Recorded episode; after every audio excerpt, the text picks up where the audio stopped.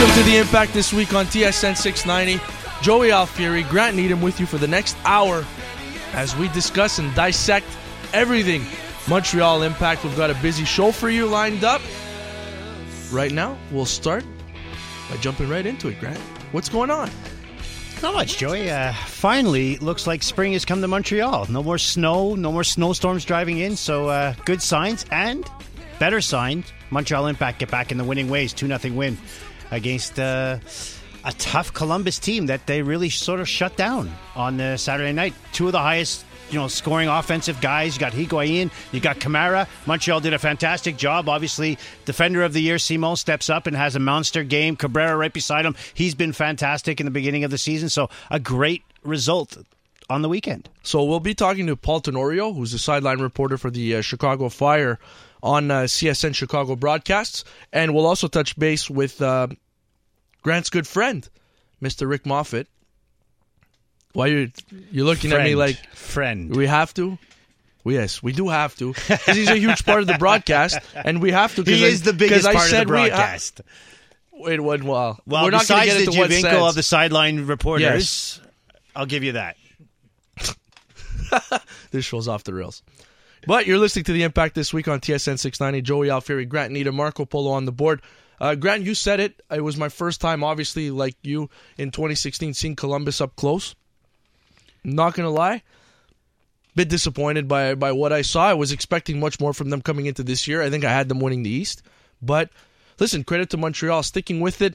I didn't love the first half for Montreal, but they managed to stay in it, score the two goals in the second half, and get another three points. Well, the thing is, I, I wasn't overly impressed with either team. I thought that Montreal did a great job defensively, shut down Kamara to the point where they subbed out Kamara at the end. This is a guy that was last year was lethal for this team. Higuain, guy moves all over the park. I thought the midfield did a very good job keeping track of where he is, not chasing him all over the field and getting stretched out. So defensively, I thought Montreal was good. The only problem I have is you're at home you're playing a defensive style and trying to catch teams on the counterattack. First two games of the season, and I'm going to keep harping on those first two games because they looked explosive. You had Montreal dominating possession, not just in the defensive third, middle third, in the attacking third. You don't see that anymore from Montreal. They rely on the quick counterattack. Yes, they have the guys to do that, but I expect if you're going to be a championship team, you've got to be able to dictate the rhythm and the pace of a game.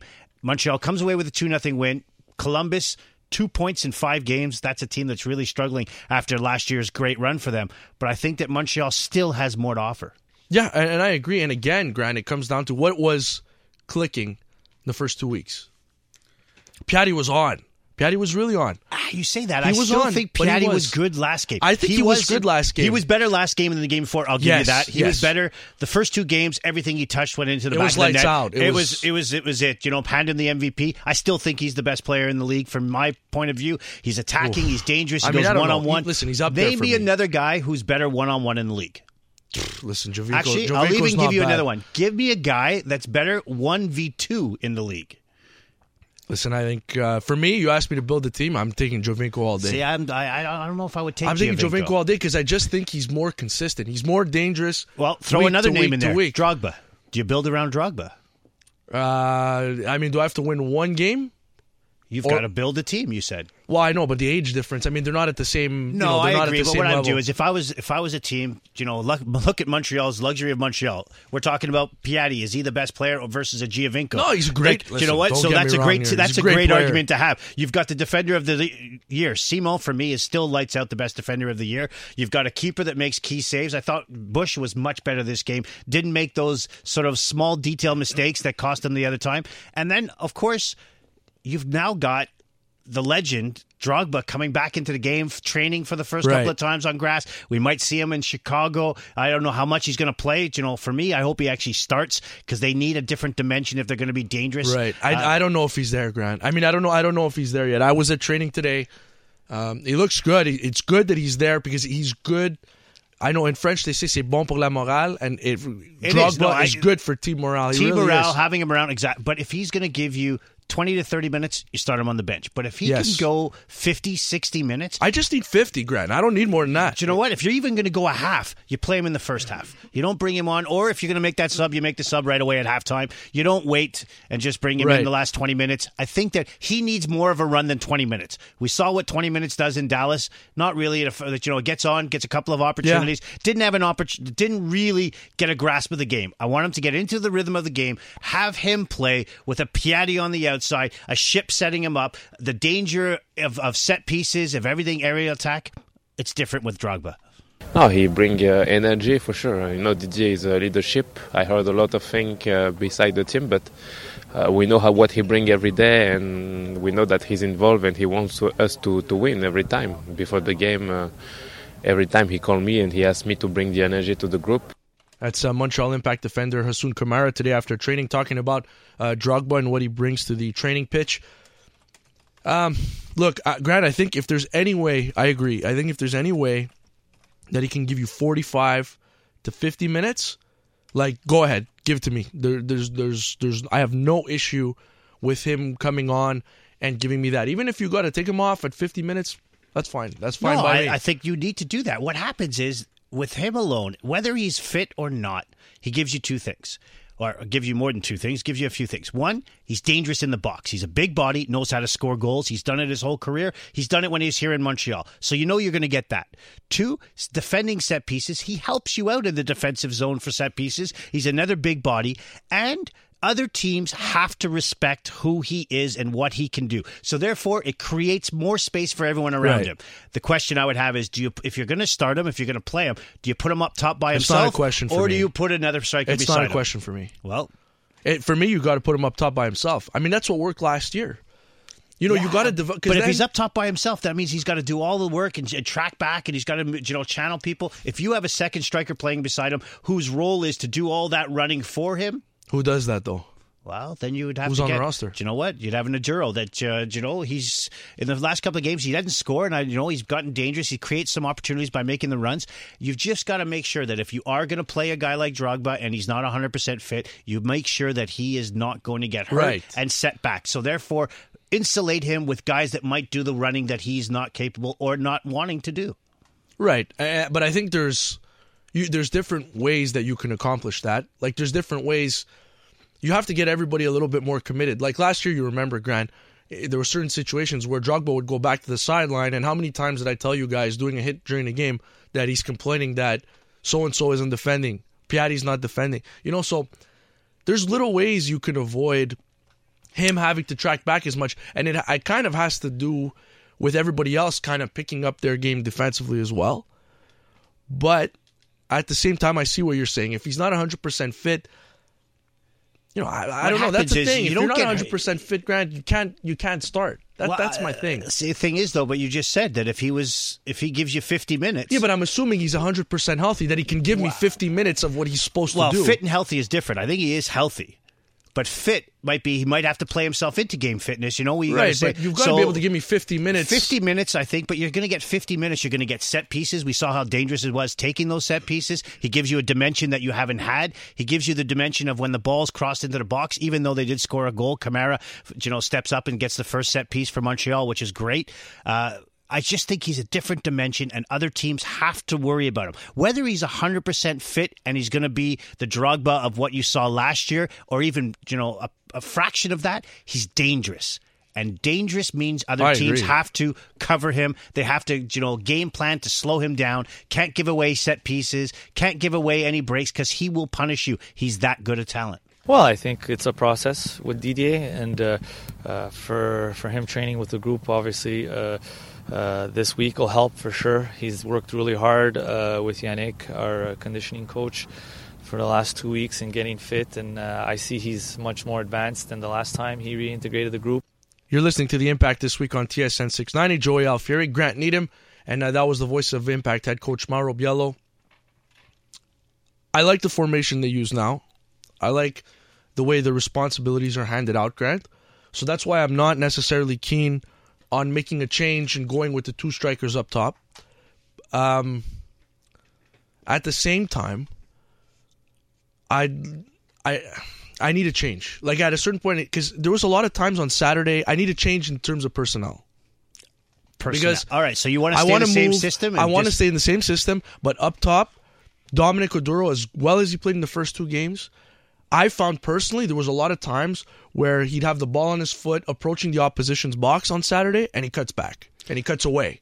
Okay, but I also saw that he was making these deep runs, dragging two or three defenders with him because he makes the diagonal run. He doesn't get the service, creates opportunities for other people Right. that opens it up. So who else is going to do that? You know what? As great as Dr- Drogba is, he's Yeah. not making that diagonal run No, no, sixty no, no, yards. kind of, that's you don't want him to do things like that, and I understand, but the game of football, the modern game of football is you don't go with one static formation and you know No, I and you just plug and play players in there. You look at what you have, look who you're playing against, look where their weakest is. The key to winning games is to take your best players and put them against their weakest players. And if you match them up all the time, chances are you're going to win games. So the coaching staff, it's not just to say, hey, take this guy out. You know what? Oh, Bernier's healthy. Bekker comes out. Bernier slots in. Same system. It's a different dynamic, different players. So I think that you've got to be fluid in your formations. You've got to fluid in what you want to do. I just don't like the fact that they've gone away from keeping possession, making these short little passes. They were, you know, sort of uh, the ticky tacky passes that we see Barcelona play. They're not Barcelona. Don't get me wrong. Don't go start quoting that. But I thought that they had aspects of the little game, short little passes, diagonal, making darting runs into the box. That's gone away. It's really now defend, defend, counter, catch you on the counter, and go. I don't know if that's because the personnel are injured, sick, not in the lineup, but if Montreal is going to be a dangerous team, they've got to have the possession aspect, the defense defending aspect as a unit, and the counter-attacking. But possession seems to be missing in their repertoire right now. So let me ask you, Grant. So just giving you, getting you up to date. I was at training today, like I mentioned before. Uh, Lucas Ontivero uh, dealing with a hip flexor injury that he suffered in training on Tuesday. So he was jogging off by himself today. Uh, so his status up in the air. If he can train with the team tomorrow, then there's a chance that he can play in Chicago. But right now we don't know. And Marco Donadel was at training, uh, his third training session with the team. Hasn't played since I think the first game. He played in Vancouver, and he hasn't played since. So, personnel wise, what what would you like to see? What do you want to see Well, from the what I? How see they now line up? is what the, the questions, the, the the people you just talked about not being healthy. I see a team in Montreal that's actually deeper this year than they ever have been with quality players. I think Alexander, and I was hard on Alexander the first couple of games. I thought he got caught in possession a few too many times. That is switched around. I think he's been solid. The less you Well, he was good in Vancouver, You know what? But I Vancouver think was the less best game. I thought the you know not the Dallas game. I thought the you know, a couple other games he was a little bit better. I think he gets he's more comfortable in that role where he wins it, plays it, wins it, plays Yeah, that's it. what he's He's not going to create. He's not going to be changing the the, you know creating and changing the, the the the attack from one side to the other. That's something that Donadel brings that no one else brings into the game. I think that Donadel brings that. Alexander brings a little bit more stability. He's good, solid position wise. These are the type of guys that the less we talk about them during the game, the better they're doing their job. And we didn't Right. talk about Alexander too much because he was always in the right place, got it, played it. Obviously, Bekker gets the goal from the midfield, which is fantastic for the young guy. You know, he's happy being in Montreal, and you know, after two nothing win, getting Right. the second. I thought Ex- Alexander was way more effective though. way more effective. But I think that uh, he goes under the radar, and that's fine by him. He's a quiet guy, likes to do that. And uh, you know, two years ago, he was a key guy in that New York team. That was a very good team. Comes to Montreal last year, a little bit uh, sort of doesn't get the playing time that he was expecting to get. Doesn't fit into the plans this year. Injuries or not, he has put himself in a position where the coaching staff says, "I'm comfortable with him. Let's leave him alone." I, I have a feeling that just based on what I saw at training, uh, just my gut feel from the sideline, I have a feeling that we're gonna see a change in that in those holding midfield spots, and I don't think Alexander is gonna be the one to go. People were questioning why oh why why bring on Mallace at the end of the game instead of Bernier when you're trying to get Bernier fit, you're trying to get Bernier minutes. When they pulled when they pulled Harry Shipp off, I personally think that they wanted to get Mallace into the game because they're planning on having him start on the road. I think he's a, he's better in possession than than Kyle Bekker. I, I'm not disputing that. I think That- that, I think you need that on I think road. that Mallace is a guy that is going to shut down teams teams better than you know. If you were talking two years ago, I'd have said Patrice Bernier comes on to shut a game down, or if you need offense, he can give you that as well going forward. But I think that if you give if, if you brought on a Mallace, it's because you wanted to shut the game. The coaches said, This is a team, we're gonna shut this game down now. Bring on a guy in the middle of the park that's gonna run, bang people around, and close the game off. And that's what they know they were gonna get from from a, a Mallace. They think they can get it from a from a Bernier but I think you're going to go with a known commodity. You know that Mallace is going to do this job. He's not going to hurt you defensively. He's going to track back. He's going to be solid, big boy, likes to win battles. That's what you needed to do at that point of the game. And I thought that this one was a better coaching effort by the coaching staff than the other games previous. Coming up on the impact this week on TSN 690, we'll get Grant's pro perspective as he'll break down certain situations from the Columbus game. You're listening to the Impact This Week with Joey Alfieri and Grant Needham. Welcome back, Impact This Week, TSN 690. Joey Alfieri, Grant Needham with you. And you could chime in on Twitter if you agree. Probably disagree with Grant on a lot of what he's saying, and I wouldn't blame you. I'd probably uh, think a little high, more highly of you if you did that. So you can chime in on Twitter at Joey Alfieri, at Grant Needham. Uh, our Twitter question today What lineup would you like to see the IMFC go with on Saturday? How many minutes for Drogba? How many minutes for Donadel? And uh, just getting back to the last segment, Grant, when we were talking about uh, Mallace, uh, Alexander, Donadel, those holding midfield spots. We got a couple text messages coming in at 11690. Uh, Joe in St. Leonard says Alexander is only a professional in North America. Let's call a spade a spade here. We need to spend that DP spot on a mid if we're going to get to the MLS final. He's Thoughts? not. He's not. I, I don't think he's wrong. I think there's nothing wrong with being a professional in North America. The MLS is one of those growing leagues, and I think Alexander is a pro. He's a pro Agreed. player. He's you know he's solid. He gives you what he gives you, uh, and he is you know he's a guy that before the year I had question marks. First couple of games, question marks were sort of being erased, and now I think he's a guy that you fl- slot into your lineup and you don't miss a beat. I don't know if he if he's on my ultimate starting eleven of the Montreal Impact when everyone is healthy, but. I don't mind him in that role he's playing right now. I think he's you know solid, gets gets the job done, doesn't hurt you defensively. Does he sound? Sits in front of everybody, plays the ball. He's comfortable with the ball at his feet. Makes some good decision when he plays the ball out. When he plays it quick, not when he hangs on to it. But yeah, I think if you are going to be a championship team, you have to spend your money wisely. I think you have to spend your money on a designated player that can win you a game. I'm not sure a holding midfielder is a guy that wins you a game. He doesn't lose you a game, but I'm going to spend my money on a guy that can score the winning Right. goal. I'm a guy that's going to spend my money on a Drogba, on a Piatti, on a Giovinco. These are the guys that I want to spend my big designated money on. I don't know if I would be spending it on a keeper. I wouldn't. We said we had We've already talked about that. That's that's sort of listen for marketing reason. Absolutely, he's a great find for them. But I don't know if I would be spending money on that. Okay, Grant. So in the last uh, last time we, we spoke here, you said uh, the Impact were just trying to defend, defend, defend, and then go on the counter. Maybe explain that a little bit more for the people Well, listening who, who don't understand why they would do that at home. Well, the thing is, I don't. That's the question. Is I don't understand why they do it at home. I this is a sort of what pe- what teams do traditionally in the MLS on the road. They hunker down. They make sure they get everyone behind the ball, eight to ten guys behind the ball, maybe leaving one or two guys up top just just as a sort of release valve, and then they just hunker down, give nothing away. They hope that they get the other team pushing forward, stretched out, trying to find a hole. And once that other team loses the ball, that's when the counter-attacking team gets into transition and runs. Montreal obviously has great players. When the ball gets into Oduro, Piatti, Ontivero, we saw it last year at times with Mapp when he was healthy. Montreal gets into those attacking zones and they're great in transition, which is a strategy you try to use traditionally on the road.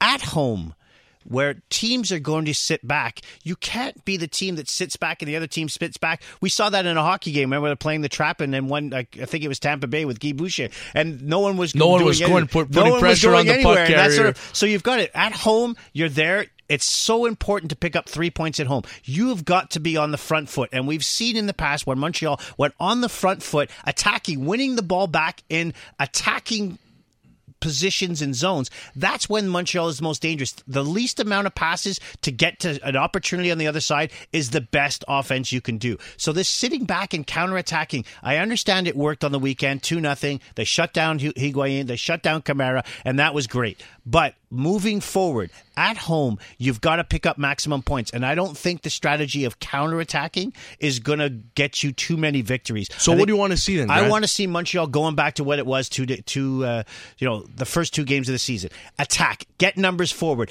get these darting little guys. Montreal's not a big lineup. We've seen them struggle in set pieces. They are quick. They're very skillful when the ball is at their feet. They've got to get into the triangle. They got to make sure that they're always supporting, always having different options. Guys moving around. Static is going to kill Montreal. They cannot be doing that, and they've gotten away from that a little bit, and they're relying too much on the counterattack. And I think if they're going to be dangerous at home, you've got to be possession. You've got to create opportunities. Right. And on the road, if you want to play that counterattacking style and hopefully you pick up a break here and there and hang on, that's a little bit all right as well. Right. You're listening to the Impact this week on TSN 690. Joey Alfieri, Grant Needham.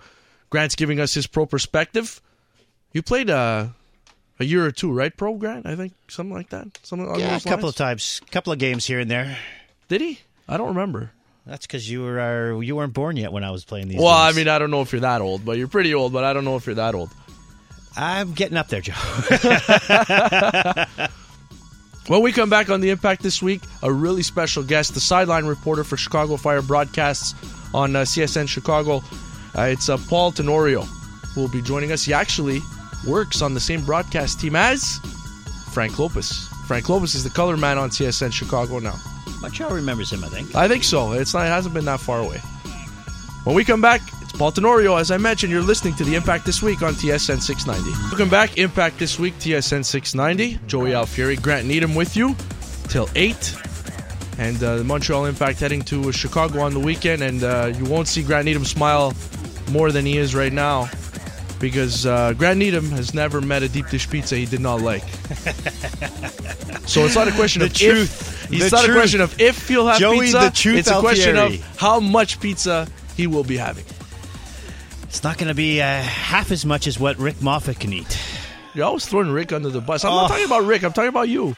we saw actually you know on the last trip we saw this pizza that if you could bring nine friends to eat this huge Where jumbo is this, pizza Seattle? it was just on a, one- it was one of those ads it was on Facebook Oh, or Twitter okay. and it was a big pizza and it says you got to pick nine friends and we went around on the airplane Moffat was on every list and not bottom of the list top two Moffat is a designated player when it comes to eating. Oh, yeah, Moffat is a designated DP eater for sure. Guaranteed. yeah yeah he's Not- not, great good he can't play uh, the full full game but he can come off the bench and finish off pretty well I'm not sure if our next guest is a DP eater, but uh, he does cover the MLS for 442.com, and he's also the sideline reporter on uh, Chicago Fire broadcasts on CSN Chicago. He's Paul Tenorio. Paul, what's going on, man?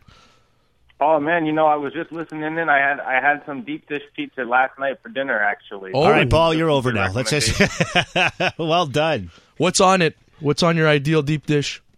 Oh, I, I think if I had my ideal, I would do sausage, onion, green pepper, and, and pepperoni. Double up on the meat. There, that would be my, Nice. my Nice. ideal. Throw a little mushroom in there, and I'm, I'm in. I'm I'm I'm out of the mushrooms, but I'll I'll put it on half just for you, man. All right, okay, enough about the food. Let's talk about the Chicago Fire. Uh, Paul, I'm looking at the first game, and they give up four, and since then they've only given up one goal. What's changed? A lot, man. A lot's changed. I think the mentality of the team um, certainly changed, and and the focus. Um, you know, they they really put an emphasis on defensive shape, uh, making sure that everything is organized in the back, and not just the back line, but the way the team defends. I think they're, um, you know, early this season as, as they still try to find the right pieces for this team to to really make it a, a whole team and, and improve from from what they did last year. Um, it's a matter of trying to get results, and, and so the emphasis is that you know if we can keep a clean sheet, we can get we can get a result. You know, you, you're never going to lose if you don't give up a goal. So um, for me, I think the the biggest things have been uh, Matt Lampson has played fantastic in net. He had a really rough game that opener against NYCFC, but he has been very very good uh, in goal since then. I think Johan Kappelhof, uh, the center back that the Chicago signed, has been superb. He's been a leader for them. Uh, very, very smart player, always in the right spots. Understands how to read the game. Um, and and then the rookie Jonathan Campbell has been a very big pleasant surprise for them at center back. So, um, you know, I think it's a kind of a, a mix of the fact that the emphasis has been let's defend first and and try to break out on the counter, but you know let's keep things clean in the back. Um, but also um, the strong play of, of those three individuals. Paul Grant here. Uh, last, you know, this year Montreal has you know some sexy storylines. You've got Biello, the new coach. You've got Ciman, Defender of the Year, back in. You got re-ups. You've got Piatti playing lights out. People talking about him, and of course we have Drogba. What what's the sexy storylines for Chicago that makes people come out and watch this team? Yeah, I mean, I think I think right now it's about the fact of buying into something new. Right? They're they're trying to create an identity um, I think the hard part right now is that there's not a lot of attacking firepower. Least things haven't really clicked yet. I think um, you know the front office has kind of identified the, the pieces that are missing right now, and they've got two players that they hope to have in here uh, by the end of May, um, perhaps sooner.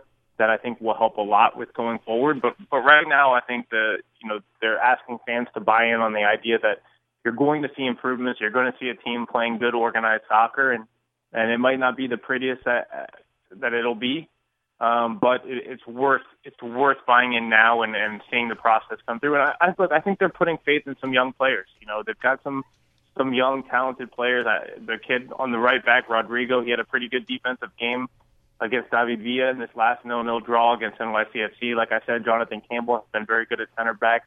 I think Matt Polster is a, a, a guy who can really, really advance his game in the next year or two if he understands where he needs to go beyond his ability to cover ground and play as a defensive midfielder, but now to take that forward to being a guy who can develop as a as kind of a deep line playmaker. Um, and then, of course, when David Accam is on the field, this is a totally different team. We, we've seen um, that impacted more than anything else is Accam not being there. But when Accam is on the field, I really truly believe he is one of the most dynamic and exciting players to watch in this league. He is the type of player that that can make something out of absolutely nothing. We saw him terrorize NYCFC in the first game. And by the way, Chicago should have won that game 5-3, 5-4, 6-4. They had way more opportunities. Um, and then, of course, the the goal he created out of nothing in Orlando, where, Orlando, where he he chased down Seb Hines from 20 yards behind and beat him to the ball. So, um, you know, I, I think that there are there are aspects of this team that that maybe aren't right now the, the most fun team to watch, but but certainly they're growing. And I think for me as a reporter, um, it's been fun to kind of watch some of these younger players learn the league, learn their roles, and, and start to to develop a little bit more. But I'll be really interested to see how much this team changes as we get into May and June when these new faces join up. He's Paul Tenorio. He's a sideline reporter for Chicago Fire broadcasts on uh, CSN Chicago. Paul, talk to me about Accam. Uh, I know it's he's got a knee issue. Uh, is he going to be available this weekend? What's the latest? Yeah, I would be surprised. I would be surprised if he plays. Um, you know, I, I don't know exactly what's going on. They call it a knee sprain, and and these things are very sensitive. Um, you know, you can feel good one day and then feel terrible the next. We saw him jogging last week and thought, okay, this he's coming close to being ready. Maybe he'll be on the bench in New York, and then he didn't travel at all. Um, so you know, I, I until I hear differently, until I see him out there training with full go, um, I'm going to anticipate that he's not going to be on the field. And and it's frustrating. I'm sure for Accam, it's frustrating for the Fire because he does change everything for them. They can play the style that they're playing right now defensively and still be very effective in the counterattack because he is so fast and uh, so dangerous that teams have to respect him. But at the same time, he's such an important player that it's not worth throwing him on here early in the season, uh, making that knee injury even worse and, and losing him for, for months instead of for, for a few more weeks. So um, I think they're being very, very cautious with him. And, um, you know, until he until he's back, they're going to start needing more out of Gilberto, a forward who I think is capable of being a good goal scorer and just hasn't been able to find the net yet.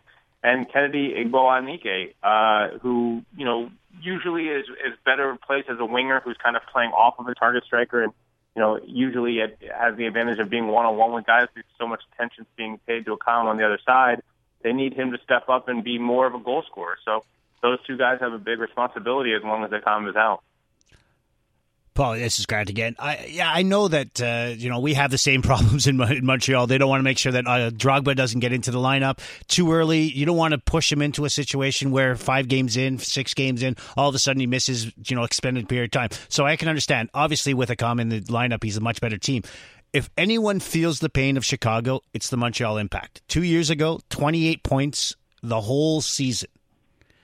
Last year, bounce back year you know, they make that run in the playoffs. They get there. They're one game away from, you know, one goal away really from getting into to play the final against Portland. What does Chicago have to do to have that bounce back year? I know you talked about not giving up too much, but they got to get something going offensively. Yeah, no doubt. That's the biggest key for me. I think that they're at the very minimum two key pieces away. I think they need another midfielder who they can pair uh, with with Matt Polster a little deeper in the midfield, who can be more of a box to box, sideline to sideline guy, cover a lot of ground, um, eat up space, carry the ball forward at times. But I also think most importantly, they need a playmaker, um, somebody who can connect things, but somebody who can also put the ball in the back of the net. Uh, you know, I, I don't. It's very difficult, obviously, to find that type of player. Uh, Michael de Leeuw has been a name that's been connected very heavily with the Chicago Fire. He's with FC Groningen right now in the Eredivisie. He's their leading scorer, and uh, reports out of Holland this week are that he did opt not to sign to re-sign with Groningen, and and you know the the reports linking him to Chicago are growing stronger and stronger. So you know, will he be that type of player? Sure, sure. He's shown that he can score in the Eredivisie.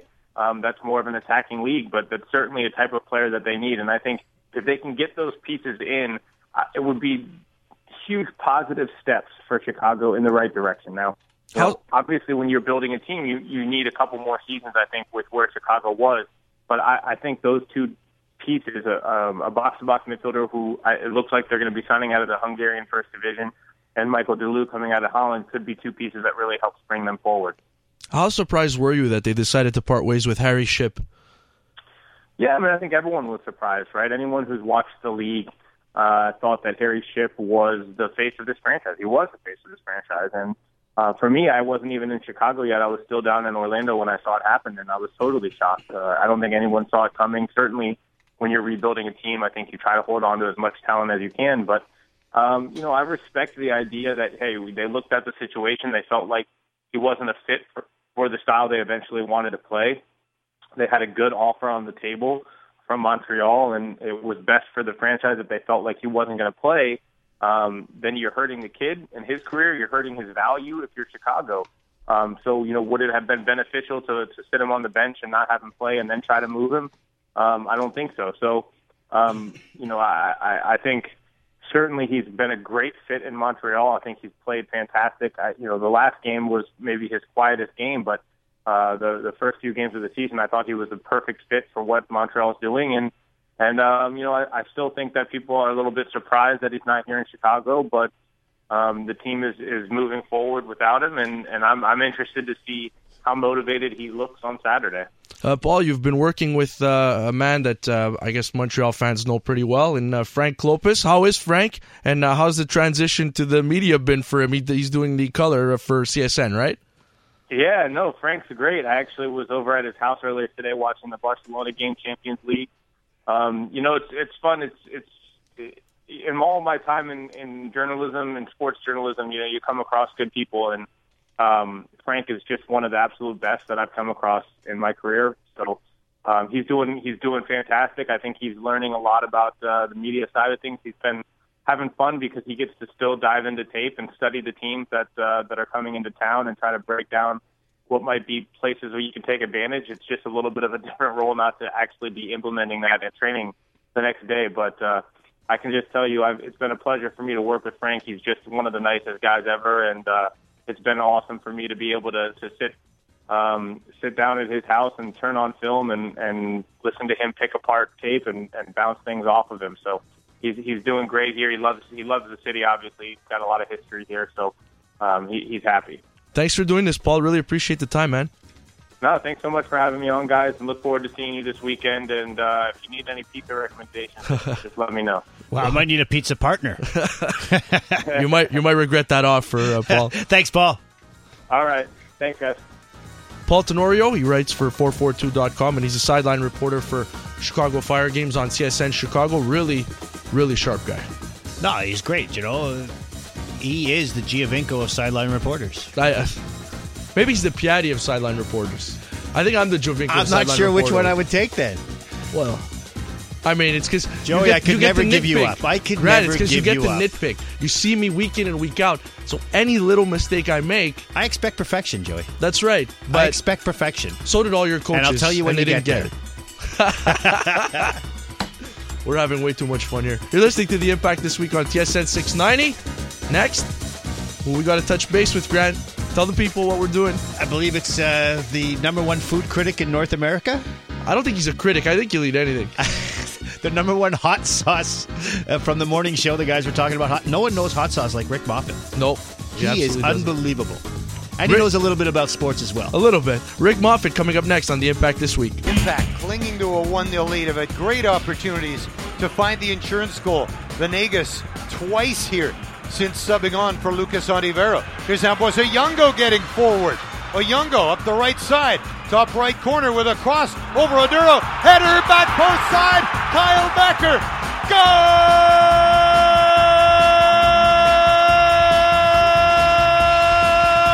Becker, his first of the season and second career goal with the impact. Ring that goal bell. 2 0 Montreal. And that was all she wrote. Welcome back to the Impact this week. 2 0 win for Montreal on Saturday. And the silky smooth voice belongs to our play by play man for the Montreal Impact, Montreal Alouettes. That is Rick Moffat. And uh, as we referred to you earlier, Rick, uh, I think you've officially become a, a designated player eater here at TSN 690. Well, when I heard uh, Grant suggest that I was a bigger part of the broadcast, uh, I'm wondering if that's because uh, we have a bit of a biggest loser weight loss challenge going on, and And you know, is going to- winning, he's Rick? Going to weigh-ins on road trips now. That's not the Grant Needham uh, I've come to know and love over the last couple of years on the road. I got four weeks left, Rick. Four weeks left, and then I will be your right hand man again. Uh huh. Rick, so uh, pizza. I mean, uh, are you going to convince this guy to eat uh, deep dish? What's going on here? Yeah, I definitely got to order something up for him to try and uh, scuttle his. Uh, you know, otherwise he's just going to be bragging about this uh, this weight loss regimen. You know, but uh, look, uh, more important matters obviously with this road trip and trying to get uh, back to winning ways on a consistent basis. So Rick Drogba, Donadel, they both trained today. Um, are you looking at those guys to start off the bench? How many minutes? What's your gut telling you? Well, uh, I, you know, as fitting as it may be to withhold Drogba from a starting lineup until the Stade Saputo reopener a week from Saturday, you know what? If he's ready to go, just get him in there, even if it's only for 50, 55 minutes. Same with Marco Donadel. And in spite of uh, hearing that uh, goal highlight again on a terrific uh, header play from Kyle Bekker getting forward, uh, you know, what is his role? If it's to fill the gap as a holding midfielder, uh, apart from getting forward on that play after uh, Mallace had, had come on and really some shifts had been done in the midfield, uh, I really don't know how much better he was than the previous week. So to me, if Donadel's ready to go, it, it's probably more settling to have him alongside Alexander. And again, I'd love to see Patrice Bernier uh, find some time. We know what Bernier did uh, in that late season push to the playoffs and, and into the conference semifinal. Well, Rick, you and I have argued back and forth off the air, on the air about Ontivero, Venegas. Has he done enough? Last year, I was I was one of the guys that was disappointed with Venegas. I thought when he came over from uh, from Costa Rica, he was going to be impact. He was great in the Champions League against Montreal, and he came over and he seemed to sort of fly under the radar. Didn't really get uh, get involved. This year, we've seen a different Venegas. It's you know limited time. He's been coming on. He's been explosive. He's been offensive. He's been looking to get forward. Ontivero, obviously, you know, youngster. He was dynamic until he gets goes down with an injury. Venegas or Ontivero for you? Well, for me, Venegas, look, he's got the international experience. I just love the explosiveness and the compete level of Ontivero from from the opening minutes of his MLS debut. And you know what? Maybe he's got a bigger upside ultimately, uh, Ontivero. Uh, but right now, Venegas, you know, it's funny. Last year, Grant, I thought it was a case in that second half once he started to get some opportunities. I thought he was just trying to prove himself too much. And I think he seems more relaxed now. He's been around the league a bit. He knows Montreal. Uh, he's got a comfort level, uh, not just with the South American players on this team, the strong Argentinian uh, contingent there, uh, but he's got other friends on this club, and and I don't think he's he's feeling the urgent pressure to prove himself or to beat guys one on one or even one on two every time he touches the ball. But oh my goodness, uh, expected better finish from him on a couple of late game opportunities. He he kind of Ernie Els uh, six putted uh, one opportunity in the box there and couldn't stuff it uh, beyond the keeper. But uh, I do believe that Venegas has yet to show us his best, and, and for me, Ontivero has really been uh, a discovery. And you know, if if he can hang on to uh, fitness level and a starting job, uh, it won't surprise me that we're talking about him come October in the debate for Rookie of the Year in MLS. Rick, uh, Joey and I have been arguing back and forth. Drogba's fit to go. You play Drogba up top by himself, or you switch the formation around, try something different, play four four two, put a second striker up top for the to help him out. I say that you can't be stuck in just one system. You've got to be a little bit more fluid. Joey likes to have the ability to play with the one striker up top. Your thoughts? Well, it depends who that striker is going to be. Uh, and you know what? Oduro uh, on a 4-4-2, I'm not so sure that that's his best positioning. I'm not so sure that's a scheme that fit a formation that fits him. Uh, you know, who else would it be then? Would you put Piatti forward in that kind of people role? are talking that, about Jackson Hamel. Jackson Uh, Hamel up top. I'm not sure if he's ready, no. but people talk about him. No, I don't think he's ready at all for that. Uh, and and you know what? It comes down to me. If you're going to start Drogba and you're contemplating formation changes, I think you put it to the man himself and say, "Look, what are you most comfortable with? What you know? I think you give him a lot of input, and uh, and I just don't know uh, that Anthony Jackson Hamel. He's got to do an awful lot of growing before he's ready to be uh, starting up top with Didier. Rick, I think we've got a lot of impact top co- uh, talk coming up this week between now uh, and the end of the Saturday game against Chicago, right? Yes, Evan Bush going to join us at 9:30 on the morning show uh, tomorrow. Grant, I know that you love the Hassoun Camara goal as the highlight of the game, the the shutout buster after what was it, 228 minutes. But for me, uh, I you know, hey, uh, I lean toward uh, the spectacular goaltending in the NHL as my favorite plays, and I love watching the keepers all across MLS. To me, the play where uh, Bush on a, a Columbus set piece came flying forward aggressively without hesitation, and uh, and the punch he threw to parry that ball away from Kei Kamara. I mean, that would have uh, Manny Pacquiao, uh, you know, uh, confirming his retirement plans if he sees a right like that uh, from Evan Bush on a consistent basis. And I think, I think in terms of the impact moving forward of a single play, to me, it's yeah, the way Evan Bush was able to, you know, brush off the week, previous week's disappointments and just say, all right, if I've got to be more determined, if I've got to be more ferocious, and be the man we can count on to defend set pieces, I thought that play in particular might be more important for the club moving forward. Typical, a goalie b- backing another goalie. I'm a ledge goalie, so that's all. your that your opinion doesn't count anymore, Rick. Thanks for doing this, Rick, and uh, have a safe trip to Chicago. Enjoy.